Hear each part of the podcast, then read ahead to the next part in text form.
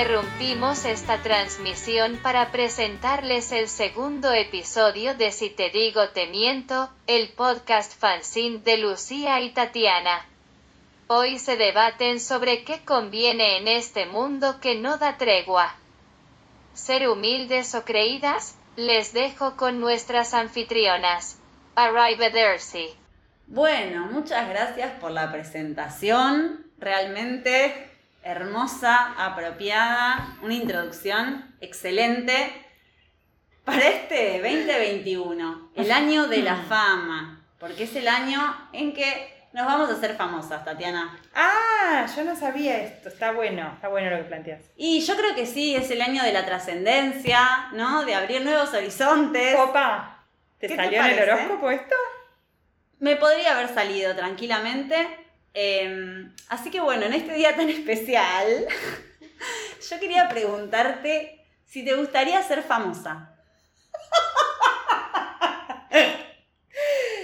Eh, mirá, yo te voy a responder citando a ya una eminencia que nombramos en el episodio 1, inaugural de Si te digo te miento, que es la señora Bisman. Entonces, a la pregunta de si quiero ser famosa, yo te respondo como sí y como no. Bárbaro. Entonces, eh, el punto acá es, ¿qué me hizo famosa? Hmm. ¿Me hice famosa por buena? ¿Me hice famosa por boluda? ¿Soy famosa como Vicky Zipolitakis? ¿O soy famosa en qué medida y como quién? ¿Y por qué? ¿A quién le debo qué también? Porque pues hay gente que tiene una fama que se la debe a gente del horror. Y ya después entras en una en la que preferiría no entrar y mantenerme en bajo perfil. Entiendo. Y, por ejemplo, si fuera por el sí, ¿por qué te gustaría ser famosa y por qué te gustaría, digamos, no ser famosa? Mm. Claro. Eh, mira, creo que me gustaría ser famosa si lo fuera como por ser eh, un poco por el lado de la filosofía, pero no. Pero sin ser del todo, a mí no me gusta tanto la divulgación de la filosofía como, como campo disciplinar, porque es un poquito demasiado solemne, para mi gusto en general, ¿no? Hay algo Claro, la- no con el título, con el rótulo divulgación. No, es de- No. divulgación de filosofía, no. Algo por ahí me imagino más matizado, más light. Exacto, porque no sé si, yo no quiero bar, a mí me gusta la divulgación de la filosofía, pero suele tener un poco esto de, eh, por ejemplo, un divulgador de filosofía podría decir esto. ¿Viste cuando vas a jugar un partidito de fútbol y de golpe haces un gol y decís, dale, vamos, Dios mío? Entonces, ¿existe Dios? Y hacen ese salto, ¿entendés? Como que hacen eso entre, saltan ahí de, desde una cosa de la vida cotidiana a- al medio de la historia Claro. de la filosofía y a preguntas trascendentales. A mí ese puente siempre me resulta como, un- no me dan ganas de cruzarlo. Por ahí no se entendió, el es como, claro, por ahí no se entendió el ejemplo tan mundano que estás dando para explicar un concepto tan abstracto. Quizá hace falta ahí una vuelta de tuerquita. Y otra cosa que pasa con la divulgación, a veces, es que es un campo muy minado por varones también, ¿no? ¡Mega! Eh, por varones muy eh, agrandados, ¿no? Que se las saben todas y que dan este tipo de ejemplos futbolísticos. Por ejemplo. Es un perfil, me parece, bastante... Es un perfil, ¿es el fútbol o el rock? Más bien eh, las cosas que hacen que seas un filósofo canchero. Que está bien, Mm. digo, prefiero que seas un filósofo canchero a que seas un filósofo, eh, qué sé yo, reaccionario y conservador que está, ¿no? Mm, sí, por Adoctrinando gente. es como que esas cosas cada vez se están ramificando más y aparecen cada vez más perfiles, más opciones y demás. Y Pero por bueno. suerte están las feministas, siempre y en todos lados. Siempre que nos que al salvan final las es la mejor divulgación de todas. Exactamente. Pero bueno, para estar en estos espacios, ya sea de divulgación o no, tenés como que creértela un poco, ¿no? Pero sí. Un día tenés que decir, yo me voy a abrir este canal de YouTube, me voy a poner este podcast, porque yo tengo muchísimo para compartir con este Claro. mundo. Y ese paso, Tipo, vengo a decir la verdad. vengo a decir una verdad. Bueno, ¿y por qué no te gustaría que te conozcan? Ah, eh, y por algún tipo de, de- O sea, no me gustaría que me conozcan por un defecto que no sé que tengo. Claro. A mí eso me molesta mucho esa idea. A- que me conozcan por los defectos que yo sé que tengo o pensar que alguien va a estar hablando mal de mí. Pero mal en el sentido que yo hablaría mal de mí, de los defectos que yo ya sé que tengo y que más o menos me puedo reír. Hasta ahí todo bien. Pero ¿qué pasa si yo eh, de golpe parezco para los demás un horror, pero un horror que yo jamás me imaginé? Como unos defectos que yo no tenía ni idea que, que yo tenía. Claro, como una, una vergüenza de la que no sos consciente. Exacto. Eso sería Eso me parece lo peor de todo. tremendo. O sea, dar un cringe, como dar un cringe que no sé, de- del que no soy consciente y que por eso se intensifica. Claro, muchísimo. claro. Sí, te entiendo totalmente. Y hablando de cringe, y siendo este el año de la fama, Ah, ¿no? claro, sí. Yo pensaba que, que, bueno, que este espacio que nos une acá, ¿no? Y hoy hablábamos un poco de eso, es como un espacio de creérsela compartido, ¿no? Y eso es bárbaro, porque una es la protagonista, es el centro de atención con alguien más. Entonces, de última, ahí podemos compartir un poco la vergüenza. Tal cual. Y aparte tiene esta cosa, acá vamos a traer un, eh, a una eminencia. Esto A si hay una eminencia en este mundo y en este, para este tema es ContraPoints. Natalie Wynn, eh, con su, su canal de YouTube, ContraPoints, el mejor canal de YouTube de, de- de todos los tiempos. Eh, y ella en el análisis que hace del cringe, en el video del cringe, lo que hace que es muy lindo es como entender que la vergüenza ajena que vos sentís cuando alguien hace algo avergonzante y no lo sabe es muchísimo mayor a la que sentís cuando alguien hace algo avergonzante pero lo sabe. Sí, totalmente. O sea, si el otro ya tiene un poco de vergüenza propia, te libera vos de sentir toda la vergüenza por él o por ella, ¿no?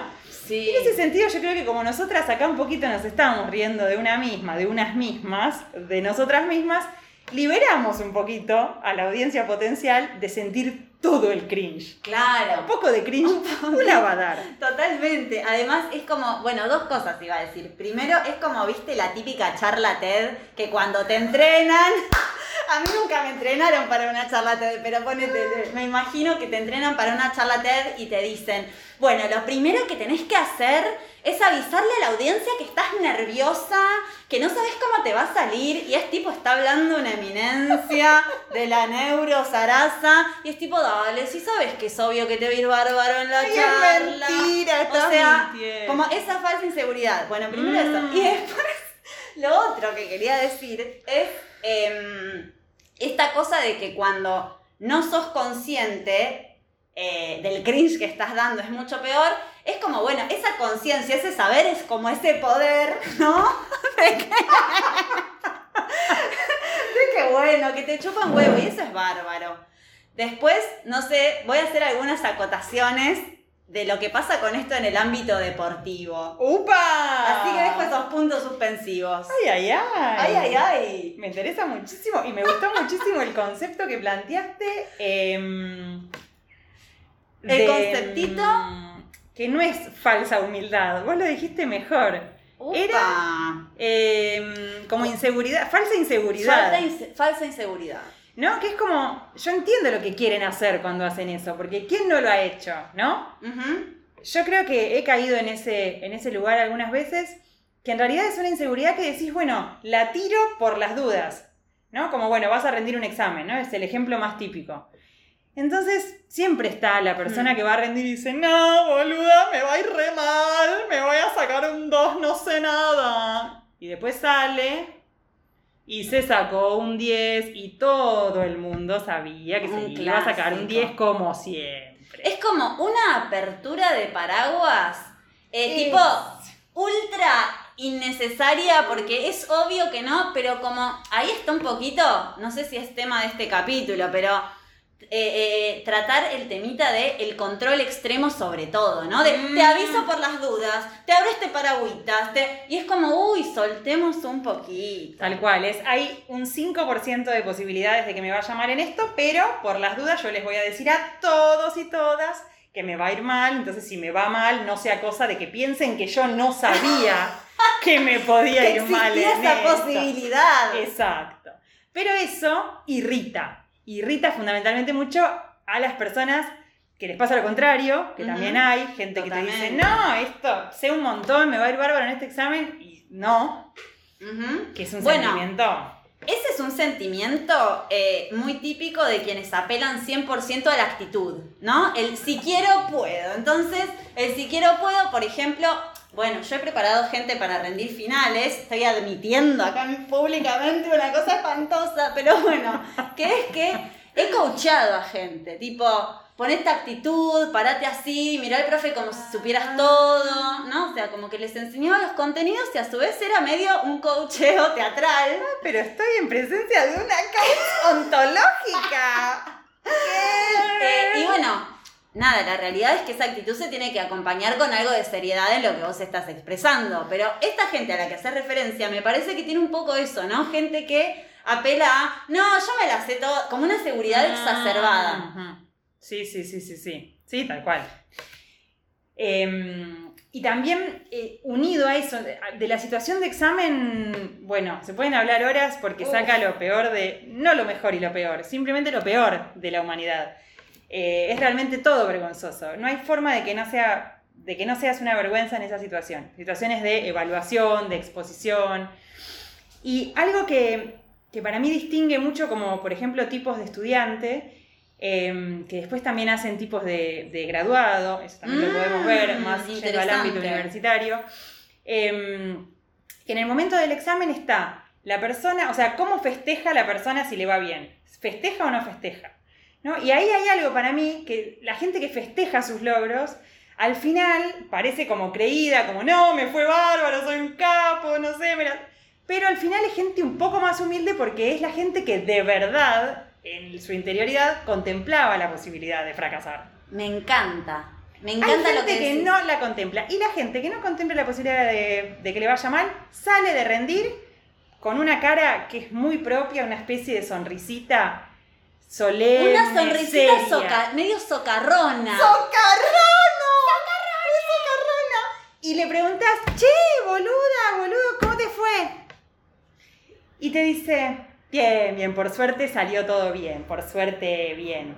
Y no te dice la nota. Falsa Se humildad. sacó un 10 y no te dice, boluda, me saqué un 10. La nota máxima. Tipo, o sea, no te dice así.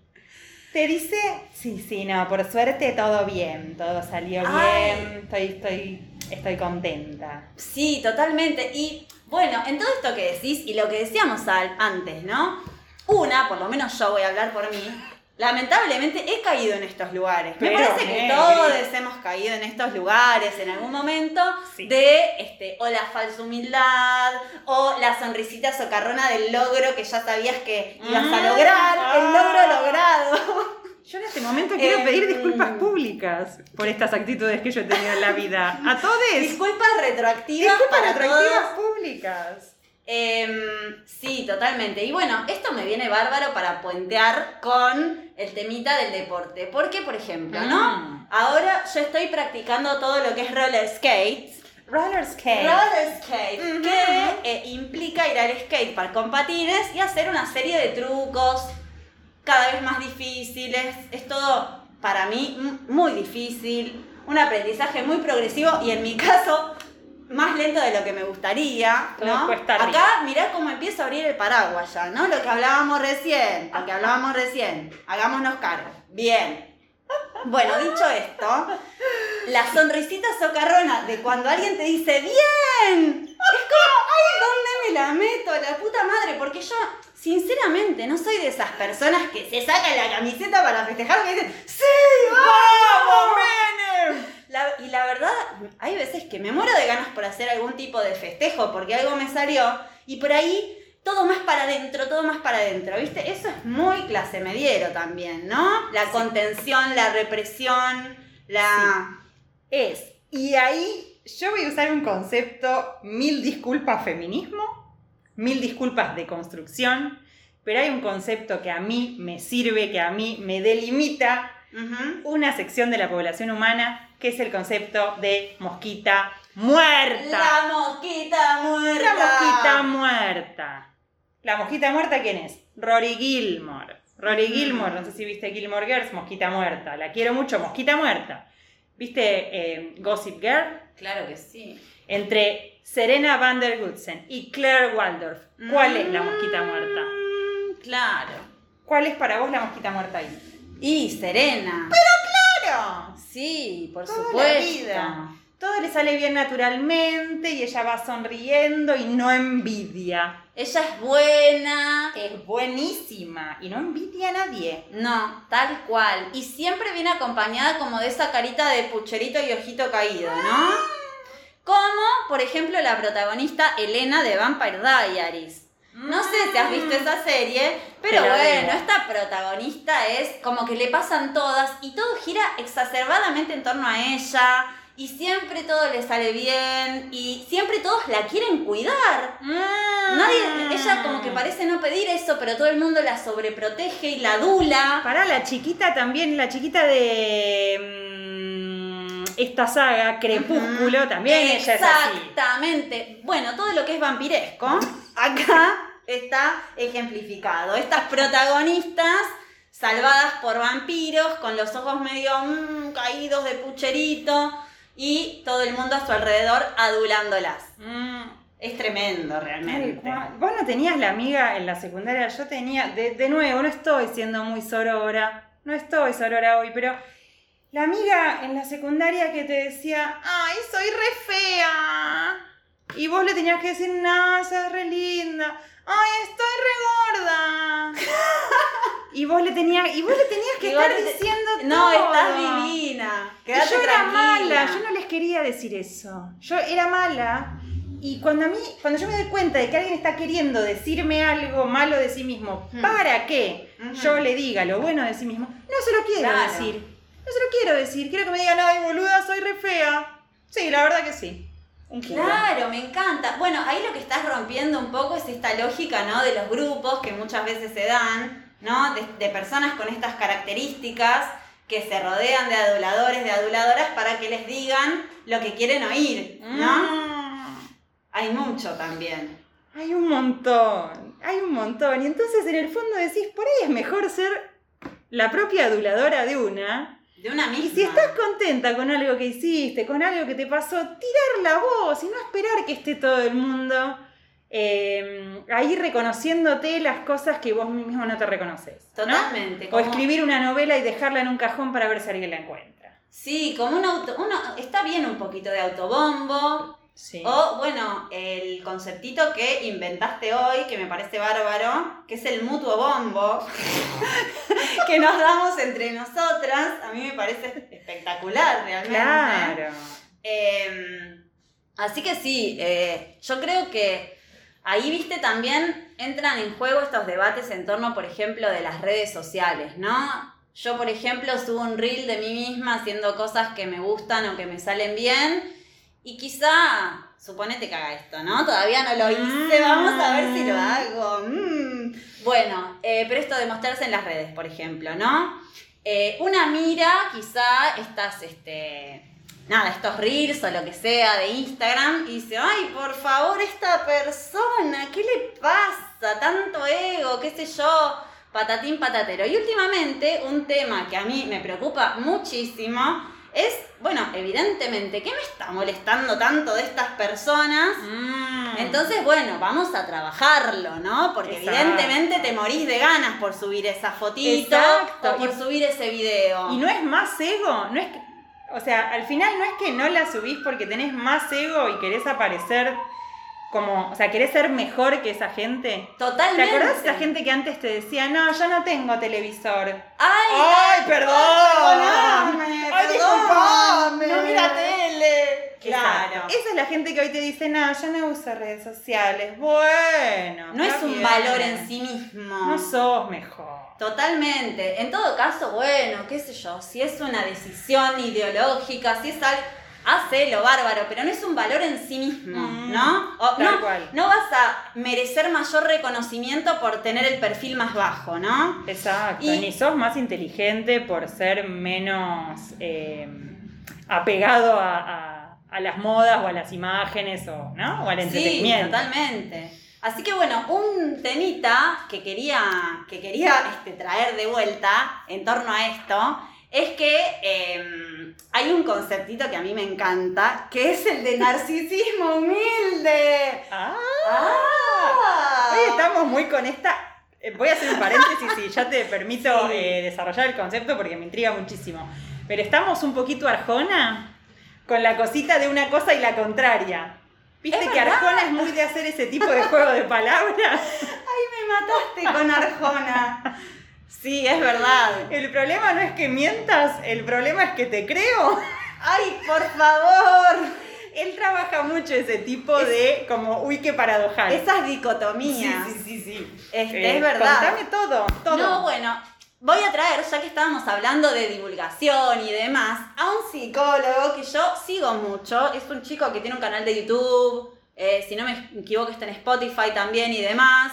Bueno, el tema es que se llama Matías Tabil. Mirá, le hago publicidad, ya me siento toda una podcastera Tal total. cual. Y él, eh, me parece que no es que tanto divulga temas de psicología, sino que más bien se ha generado como un- a una audiencia de gente que ejerce el psicoanálisis y encuentra ahí problemáticas y preguntas que se presentan en la clínica, ¿no? ¡Opa! Y yo estoy ahí colada, colada, como nada que ver, tipo, hola, ¿qué tal? Porque bueno, todos estos temas por ahí los empecé a seguir últimamente, arranqué terapia. Hay una que arrancó terapia. Apa. Hay una que Y arrancó terapia. Como, eh, bueno, atravesada por todo esto, obviamente yo tuve que estudiar antes para ir a terapia, para entender lo que iba a hacer. Y para que la psicóloga no pensara que eras cualquier mamarracha, no sea cosa. No, y además para aprovechar la sesión. Ah, si imagínate, si no entiendo, digo cualquier cosa, no me sirve para nada. No, Índice ahí Economy. vamos a aprovechar cada minuto. Bueno, nada, el asunto es que sigo a este chico y tenían una sección con un amigo muy recomendable también que se llamaba Preguntas y Respuestas. PIR creo que le llamaban. Y en una, un chico plantea una pregunta que era que eh, la novia le decía que él siempre se sentía identificado con la humildad y que nunca se animaba a hacer nada, porque entonces él este, no se mostraba o no decía lo que pensaba o no subía la foto que tenía ganas de subir. ¿No? Mm. Y entonces ahí lo que estos chicos psicólogos planteaban es, bueno, en realidad ahí el narcisismo a esta persona se le está jugando en la humildad. Sí. ¡Sí! Y me pareció fantástico, porque ahí yo dije, apa, apa, apa, apa, voy a subir todas las fotitos que quiera a Instagram, ¿entendés? Exacto. Porque a mí el narcisismo no se me va a jugar en la humildad. Y no, porque aparte la verdad es que es pura pérdida. Al final, sos igual de narcisista, no subiste la foto, te quedas afuera de la onda y no está buena. no está bueno. Eh, y además, bueno, la humildad es como un valor también muy, muy católico, apostólico, romano, ¿no? Muy de todas cosas con las que me parece que tampoco nos sentimos muy identificadas. Una trata de cortar. Y en este mismo sentido, una cosa también muy del ser nacional, no sé, por ahí no, por ahí es Mm. universal, pero eh, hay mucha gente que dice, ay, lo que pasa es que yo soy siempre el boludo. Y Ah. lo que quiere decir es que, es que es buena persona. O sea, es gente diciendo de sí misma que es buena persona, pero lo dice como si fuese algo malo. Y yo al final soy siempre el boludo que pago los impuestos. Sí. Soy el boludo que El que hace lo que tiene que hacer. bueno, en la pandemia, el boludo, yo, claro, están todos de fiesta en fiesta y yo soy el boludo, el único boludo de la Argentina que se quedó en la casa cumpliendo con las normas. Ay, no Ay, sos el único no, de señor. nada. Sí, sí, sí. No casualmente es un buen hombre este que imitábamos, ¿no? Así que bueno. Y puede serlo. Ay, ¿cómo hemos charlado? Qué manera de conversar. Yo tenía una pregunta para hacerte, pero yo no sé si estamos con tiempo. Te pregunto para cerrar, ¿te parece? Sí, yo creo que me tenés que preguntar. Yo te quería hacer esta pregunta personal, porque Ajá. esto es todo muy autorreferencial. Sí. Y mutuo referencial. ¿Vos envidias a gente a la que no admirás para nada? ¡Ay, me encantó! Mira, no.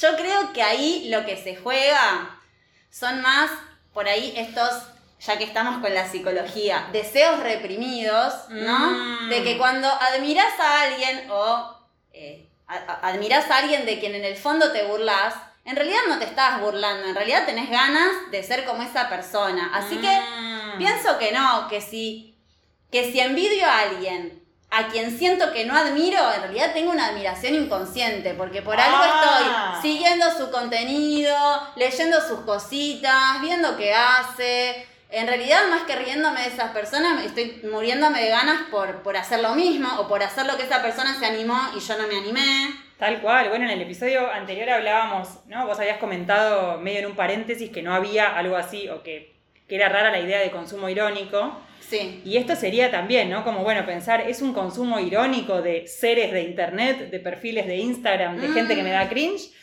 ¿O en realidad es simplemente una forma distorsionada, media enrarecida de eh, justamente de la admiración? Sí, yo pienso que sí. Eh, otra pregunta que siempre se nos aparece en torno a eso es, bueno, así como nosotras hablamos de los demás, de las demás, de los demás, ¿habrá alguien ahí afuera hablando de lo que hacemos en nuestra vida, del contenido que subimos? Quiero creer, diríamos. ¿Hablando pestes o hablando bien? No Decir, me che, importa". yo siempre quise hacer un podcast y mirá estas dos boludas se animaron y yo no. Claro. ¿Y sabes qué, amigues? Si estás escuchando, subite un podcast. Subite un buen podcast. Eh, yo quiero, quiero ser eso. Estamos en esta, estamos en esta búsqueda. Perfecto. Este, este año la procesión va por fuera. Bueno, amigues, gracias por venir a nuestra charla TED. Si te digo, te miento.